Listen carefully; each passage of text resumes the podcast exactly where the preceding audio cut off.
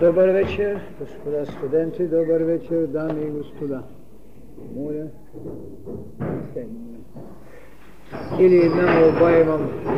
Нека, нека една минута отдадеме почет на онова неизмеримо величие в нашата история и в нашия път. Мир в душата му, мир в душите на всички. Благодаря ви. Тази вечер, така както бях помолял по по-голяма част от вас, да поговоря върху тази светиня на българският народ, върху тази икона на свободата, както аз се наричам, която не бива да слиза от историческия иконостас на нашия национален дух и исторически път, а именно Твой един син, майко България. Върху животът кратък, дело достойно и велико, кончена, несравнима по мистериалност и почитана не само от нас, но и от онези, които пращат тези синове да ратуват за нещо повече от обикновената ни трапеза свобода. Тъй, че искам да ви кажа нещичко за Васил Иванов Кунчев.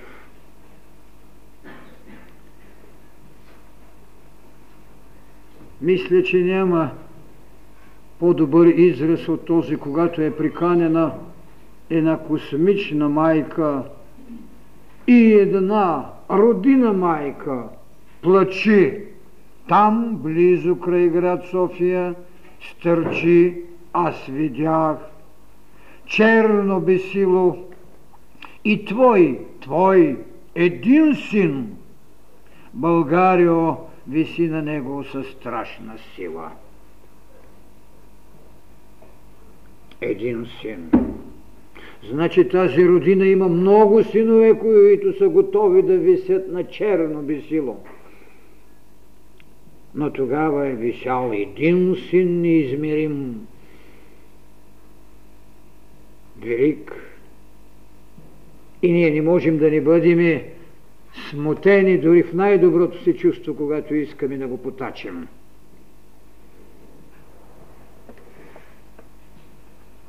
Този един син се нарича Васил с прозвище Левски, роден е в Карлово, както знаете всички, в 1837 година на 6 юли обесен е на 6 февруари или 19 по нов стил, 1873 година. Заловен на 27 декември 1872 година. Още когато зърнете годините и тези, които разбират от нумерология, тези, които се занимавали с ония численности, които великите посветени са дали, ще видя, че като обърнете двете му цифри на рождението, правят годината на смъртта му. 1837 1873 Завършено дяло. Нека не тълмят цифрите, само това исках да ви кажа. И в двата случая тази десятка е завършено дяло. От тази страна никой не го е виждал още.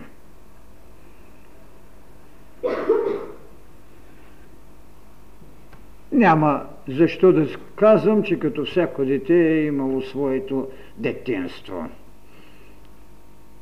Логично е, защото мъдростта казва дете, което не се наиграе, не е здраво. Надявам се, че е играл така добре, че може в Белград да скочи тъй, че да получи и Митолевски. Надявам се, че в онази вътрешна одая, както са казвали на времето, той се е съсредоточавал така, че е могъл да роди новия Бог в душата си, за да може още в 1855 година да стане монах. Нещо, което се отминава. 1855 година как е мотивирано защото си останал сирак, защото Вуйчо му бил архимадрид. Не, една душа, която не е обречена на Голготски път, няма да отиде на такова моление. Защото в Ботивата поема знаете, че той пасе крастите, всъщност той е съсредоточен. И ако някой погледне живота, битието, пътят и жертвата на Левски ще види, че той е обречен на Голготски път и го извървя.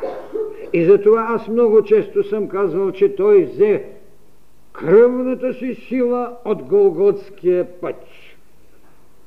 Дързостта си от един аспаров хан на България, защото с шипах прабългари посегна на милионната Византийска империя в нейното величие и я победи, защото основа тук държава. С личната си дързост, с жертвеността си, този дякон Игнати посегна на Османската империя и така я рани, че наистина възкръсна България. Това беше, това дете беше белязано и както ви казвам, то получи своята грамотност в тези училища. Една грамотност, която беше малко по-странна и малко по-достойна. Това беше грамотността на съприкосновение с ценностите на онова, което и сега само ратуват като словесна филипика. Ценностите на религиите. Защото там, когато той дава обет на обречение за монашество, три голями тайни трябва да направи живот, три голями бариери трябва да премине и с три ключа да заключи своето празномислие. Първото е обед за нестежание.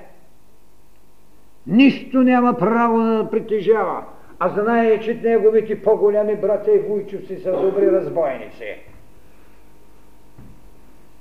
И зато и ще го видите в оно тефтерче, където си купил халва за един грош. И пише Нестижание. Другото задължително правило за един монашески живот, но монашески живот в дух, път и дяло, а не на книга. Това е целомъдрието. целомъдрие, което той извърши както в своето тяло, със своето тяло, така и със своята душевност. Плачът на оная монахиня или на оная мума, която от отсрещният пред го гледаше и копнееше, и след това пожертва цялото си богатство, като стана монахиня също, той само отешния знак на взаимно Божие служение и даде. Тя даде всичките си средства, за да бъде той опериран и спасен. Целомъдрие, на което може да се поклони не монашеската институция. Велики посветени трябва да се посветат и да се поклонят.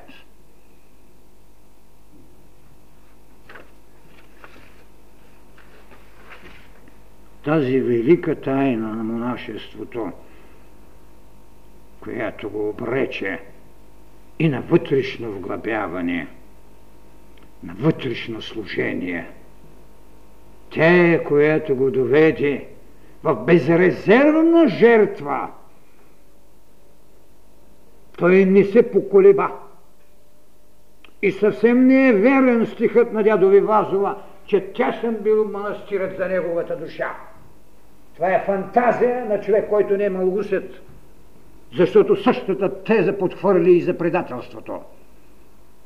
Не беше тесен, защото и след борбата му в легията първата, в 1861 година, Левски се връща в манастира и още 4 години е монах. Така че не е бил тесен и не е бягал от манастира.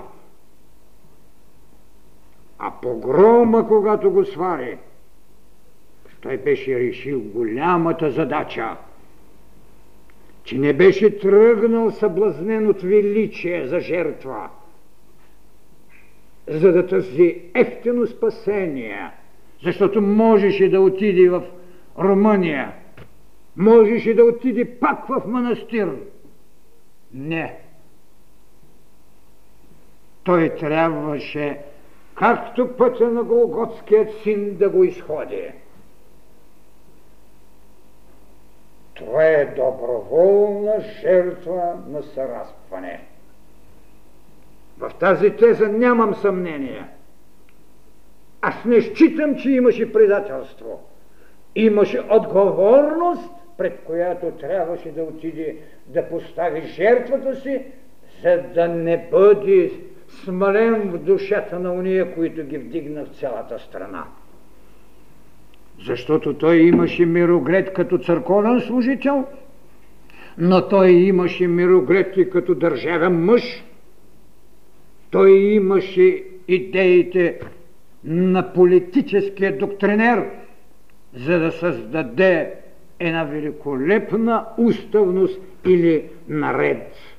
Нареда, не наредба, както го пишат. Той пише нареда на Българския революционен централен комитет.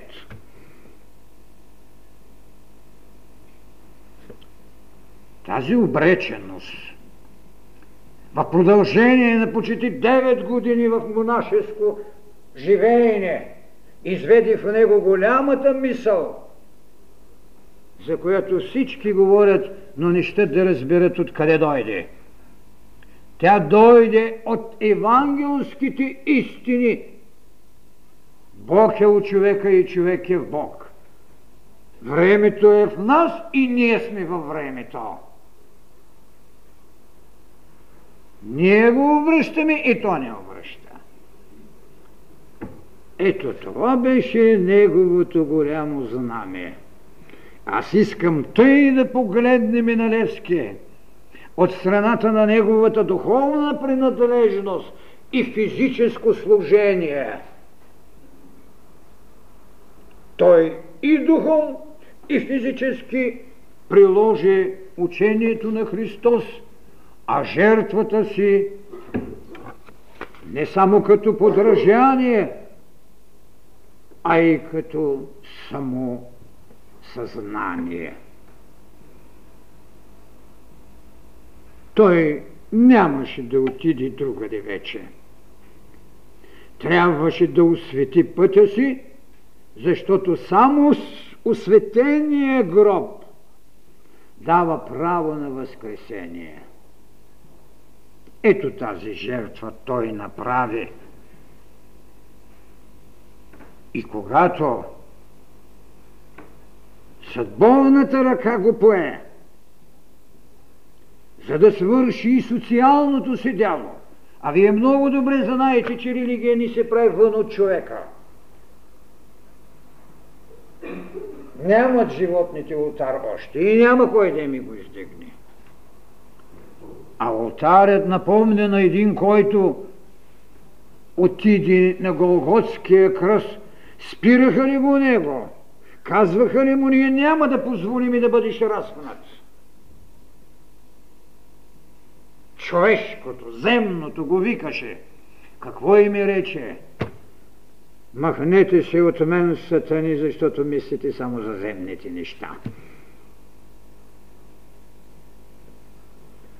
Съдбовната обреченост беше толкова властна в душата на Христос, че не можеше да роди съмнение в пътя на Левски.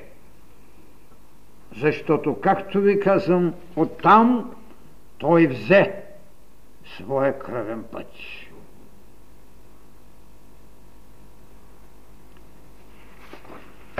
Ето защо не като съблазън беше изведен от манастира. Не с тази прословута фраза на в стихотворението на дядо Вазова, лепната на Сопотския манастир, тесен беше за мене, за моята душа манастирът. Не, не. А в името на едно служение и в тезата на националната свяст. Човекът като дух е космически.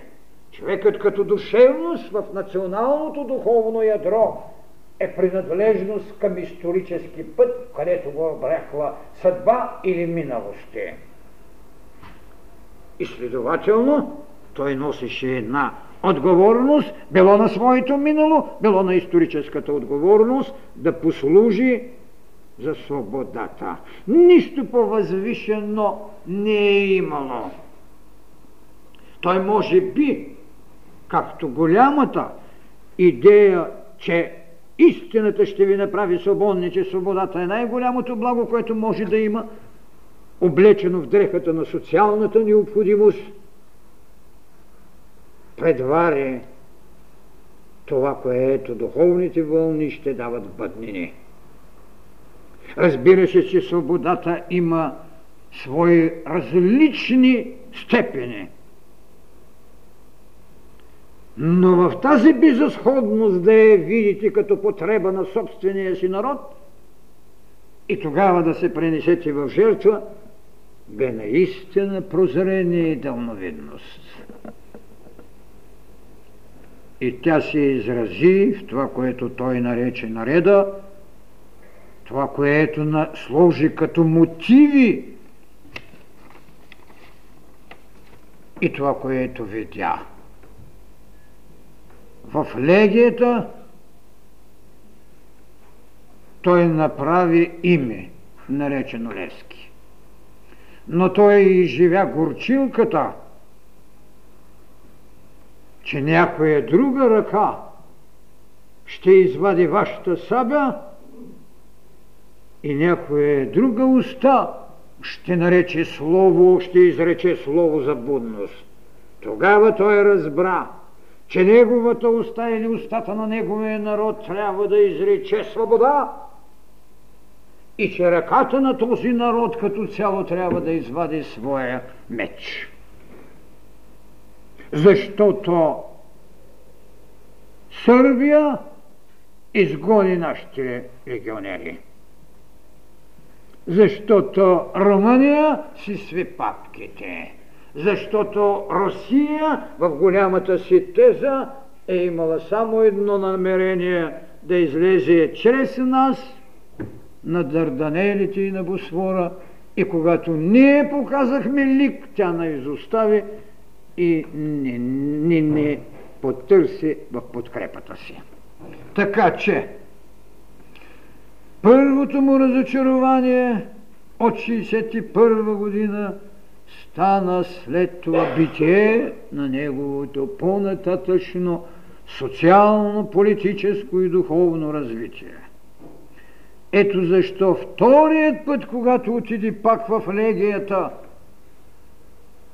и след това се завърна, той беше наясно вече. Наясно че чужда ръка няма да отнеме мъртвешкия саван на този народ. 1868 година. Раковски си беше отишъл. Патриарха на българската мисъл за възстание и всеобщност. оставаше белязаната личност, закрилена тогава от историята на тези голями мъже. И тя пое пътя на апостолството. И в цялата ни история само той е кръстен с това име апостол. Апостол на българската свобода. На една нова религия. Религията на свободата, тогава когато изповядаше религията на Христос за любовта. В тази религия на любовта прощението беше живот – това беше тезата. А в религията на свободата беше мечът без кръв. И в религията на свободата стоеше неговото прозрение на държавник, за да създаде в тази нареда няма българи, няма гърци, няма евреи, изрично пише това, което един Христос рече на своите синове, на своите апостоли и ученици. Всички, казва, ще бъдат равни пред един всеобщ закон. Всички и във всяко отношение, в вяра, било в народност, всички ще спадат под един закон. Защото ратуваме за една демократска република, народно управление. Ратуваме за да се освободим от държавно-деспотската тирания. Ратуваме за да преобратим светът и да дадем хляб и свобода.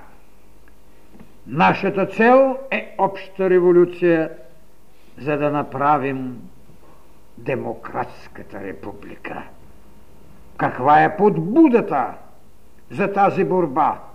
Борба срещу робство, тиранство, безчеловещина – срещу турското правителство на Балканите.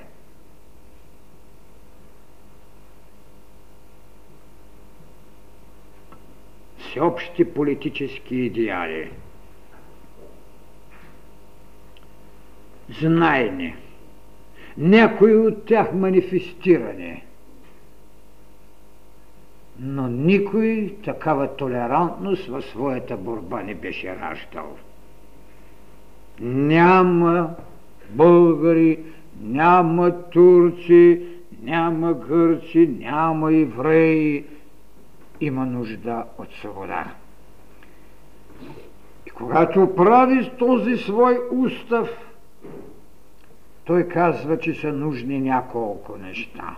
Първо, уреждане. Сега всички казват пари, а той тя ги слага на второ место уреждане. Ето това е да носите идеала и структурата. Тук беше велика Мерсия, когато каза, че този човек носеше идеала на народна революция, както една добра домакина си владее къщата. Второ, нужни са пари. Трето, хора. Значи, първо ви е нужна идеята, структурата, проницанието, ако щете благословението, от което той никога не е бягал, и след това вече пари, а след това хора, и най-после оръжие, и други бойни потреби. Вижте каква иерархия за борба. Идея, идеали, структури, след това вече средства, след това хора, защото вие трябва да им дадете път, това, което той извърши, това, на което е благодарен, че един монах преди него беше фърлил семената, о неразумни, защо се страмуваш? Макар и някои от историците да виждат някаква ирония в това, че нашата свобода по принцип е монашеска, защото един монах хвърли светлина, друг монах с рухото на бойната си дейност е доведе до осъществяване.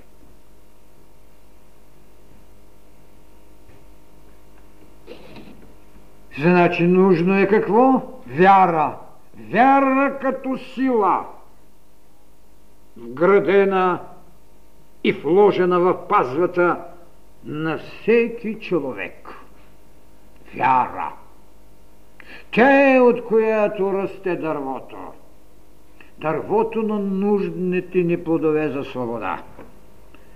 Нужна ни е църква, която той тачеше, защото ще кажа, че той никога не изживя чувството на страх да отиде и във всяка църква той пееше херовимото. Пееше го във слава. Нямахме свобода още, но той в църквата пееше. А 45 години имахме свобода, но не смеехме се кръщим децата в църквата. Такава възхвална свобода сте живели. Това беше вяра, това беше църква. Нужна, нужен беше храм. Църквата беше институцията, която първа получи единствена в света тезата борба за църковна независимост. Такова движение само ние имаме за църковна независимост. Именно идваше нуждата от храм. Храмът беше вътрешната святост и вие знаете какво казва Христос.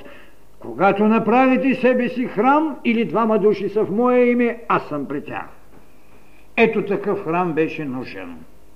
И бай Василин го носеше. Дякон Игнати, свет свещено действаше в този храм на човешката душа. Там ги кръщаваше. Купола на революцията беше там при него. Беше нужна мисия и мисион. И той го направи. 200 огнища, 200 клади комитети – цялата ни страна. Тогава нямаше чужда добружа, нямаше неудобно шовинистично искане за Македония.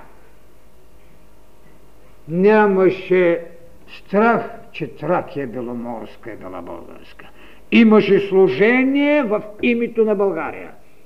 Защото той като учител в Добружа учи че беше нужен Месия и той го извърши. И най-после жизнен път обречен и достойно изходен. Затова казвам, че той отиде на доброволна жертва. Не е верно. Не е верно, че е предаден. И тези от вас, които са прегледали процеса, знаят. И тези, които са прегледали как е хванат, знаят. Легенди са нужни, за да има въз... възторг. Но това, че няма предателство, не го прави по-малко велик. като че ли навикнахме ние в историята си непременно чрез предателството да предаваме величие.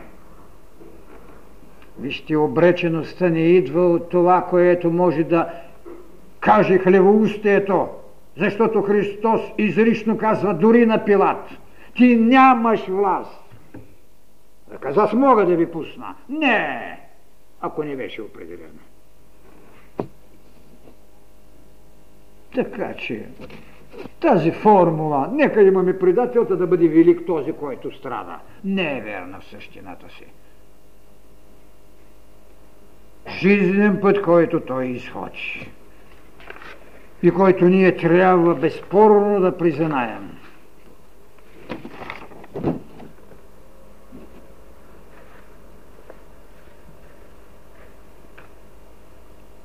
Какво ще остави когато го гледаме така, от тази страна, когато гледаме монахът, който беше революционер. Защото безспорен е пътя на Христос, че беше бунтовник. И затова го съдиха. После узряха, че неговият бунт беше бунт на душите, бунт на робите – Това извърши Левски. И когато огорчението от сътрудниците вън от страната го сполетява в духовна зрялост и мисловна отговорност, той рече от ничия ръка помощ няма да получим, ако ние не си направим своя революция и ни си получим своя свобода. И тогава изрече обречението си. Ако печеля, печели цял народ. Ако губя, губя само мене си. Той не се изрече в трето лице себе си. Нека граматиците там да си разправят каквото искат. Мене се. И така направи нямаше кого да спасява, щом беше решил себе си да жертва. И тогава на процеса рече, никой няма, аз съм сам. Защо? Защото беше въплощение на всички. Защо му са другите?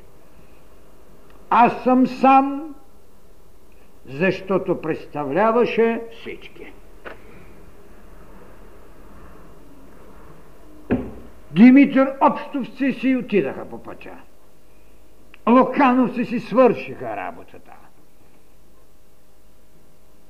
Той беше сам и беше достатъчен за всички, защото въплащаваше всички. Затова казвам, че беше взел не само духовната същност на тази нация, която се изразяваше в голями исторически мъже. От нейния творител до нейния кръстител. Всичко това той го носише и зато и пред ултаря на свободата няма малки и голями народи, няма мъже и жени, няма деца и старци, няма. Има само обречени и само обричащи се. Това имаш. И той се себе обрече. Не в пресметливостта за героизъм, нито в чувството на самосъхранение да се скрие някъде – пак ще повторя, той не можеше да се върне в манастир.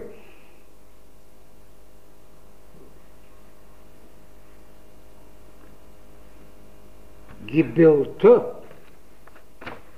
е смутителна, но жертвата е отворена врата за път. Той беше е приел. Той беше е дал. трябваше да бъде само осветена. Процесът е едно позорище, както по процесуален характер, така и като обвинение. Защото нито обвинителен акт му се връчи, нито защита имаше.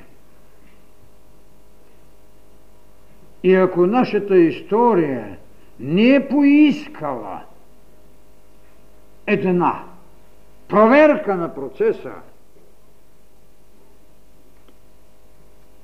мисля, че е достойно постъпила. Не е нужно оправдание срещу една недостойна присъда с мотив изменник. За измяна на родината е съден. А тези, които го предадаха, трябва за величие, че са предатели, да ги оправдаят за измяна. Да, той беше поданик на султана, но той беше друговерец и другородност. Той е имал историческа държава и я носише като съзнание, което неговия предшественик даде на народа ни. И тогава защо трябва да му оценемем величието, че е принадлежал към оная родина, която сега е жива? И да приемем една теза, че той е съден за измяна. Разбира се, това е историческо измерение – това величие не може да бъде измервано с друго, защото то е нравствена категория, а не правен вердикт. Нравствените категории и величието на подвига са измерими само с историчност, но не и с акта на правният статут те имат национален мащаб. И в такъв случай те не могат да бъдат друго, освен светилище.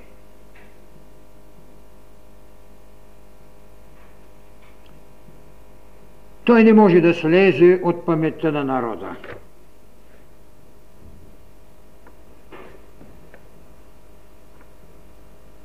въпреки че беше време, когато не отиваха да сложат едно цвете. Помня си 67 година, когато наруших това право. Когато взехше по студенти и отидах да сложим няколко цветя. Сега всички са захласнати в измамата, че сме го празнували. Това не е верно. Защо? Защото той не беше нито социал-утопист, нито комунар. Ботев да, Левски не. А когато го празнуваме, той ни напомняше за султанска тирания, прилагана и при нас. И преди девете, и след девете. Напомняше винаги, за султанска тирания. Но преди поне се празнуваше. А след това не. Така че страхът на поробителя може да бъде с чуждо име, а понякога и с наш. Така че ако искаме да се пазим от унижение, не бива да правим сравнения. Той е несравним. Не защото хвърляла расото, Не защото се опитаха да кажат, че той дори не приели изповед. Съвсем не е верно. Защото един поп го бил предал. Не.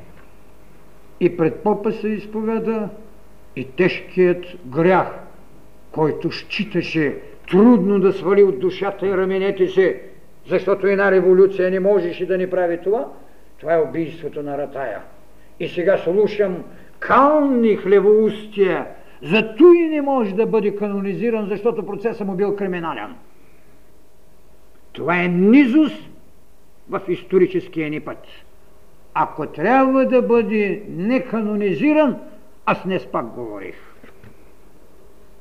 Той не бива да бъде канонизиран, за да не влезе в една само църковна ултарност, когато е на историческият ни иконостас и една трета от българският народ не е източно православен, а другите не приемат иконата.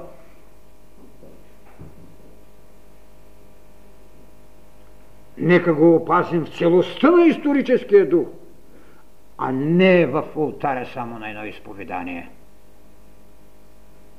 Им казах, днес Юпитер го няма, но Цицерон е на место, Цезар е на место, Афродита я няма.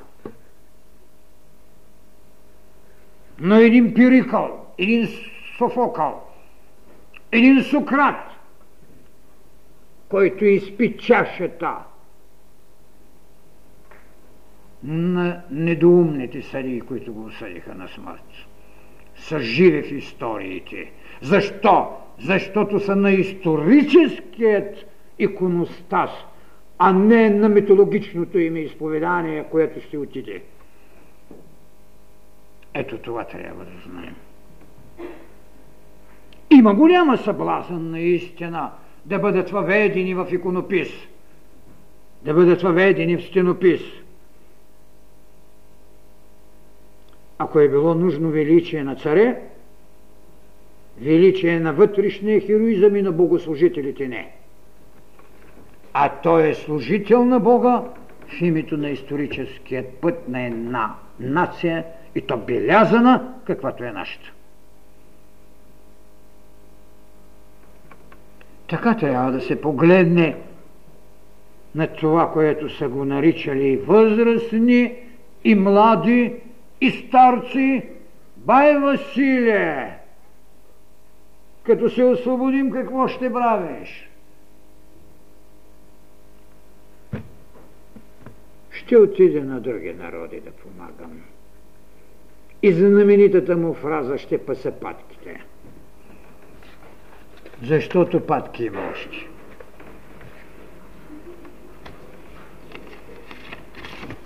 Можеше ли да бъде освободен? Да. Защо революционното движение не го освободи? Защото не биваше да се щупи веригата. Аз мисля, че една духовна вълна беше усинила прозрението и болката и мъката може би бяха най-голями, но прозрението не искаше да го унижава. И той не биваше да бъде унижен. Предложи му се свобода срещу тезата, която беше стара теза на дуализъм между българската етнична група и султанската държава. Много стара е тази теза и когато Стамбулов след това я възстановява... Султанът изказва съжаление, че няма такъв везир, а не, че иска да прави дуализъм.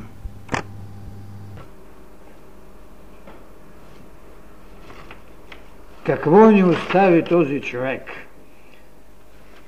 Тази наистина, както аз се пише на всички места, икона на свободата. Какво ни остави? Какъв блян ни завеща.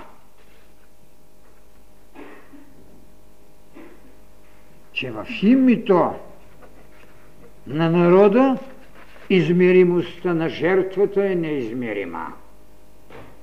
Следователно, болката на един народ ще определи вашето желание за жертва и тя трябва да бъде несмутена и цялостна.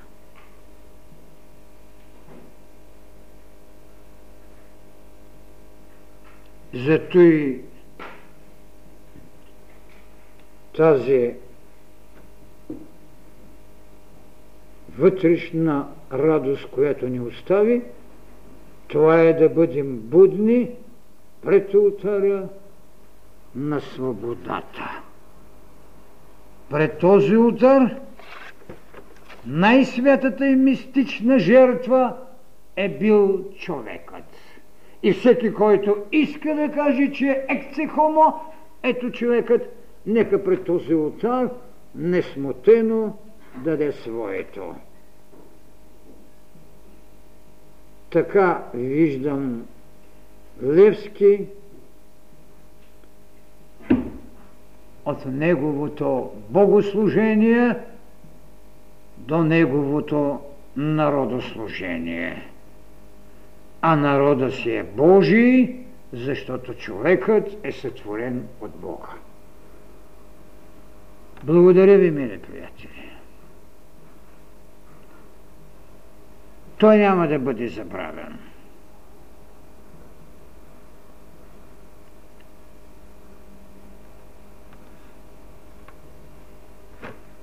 Достатъчно голям е в историята ни, като върх, за да не бъде забелязан. Достатъчно свят е в душата и делото си, за да ни бъдем респектирани в признание. Достатъчно смирение, за да ни бъдем и смутени, че ще ни вземе гордостта.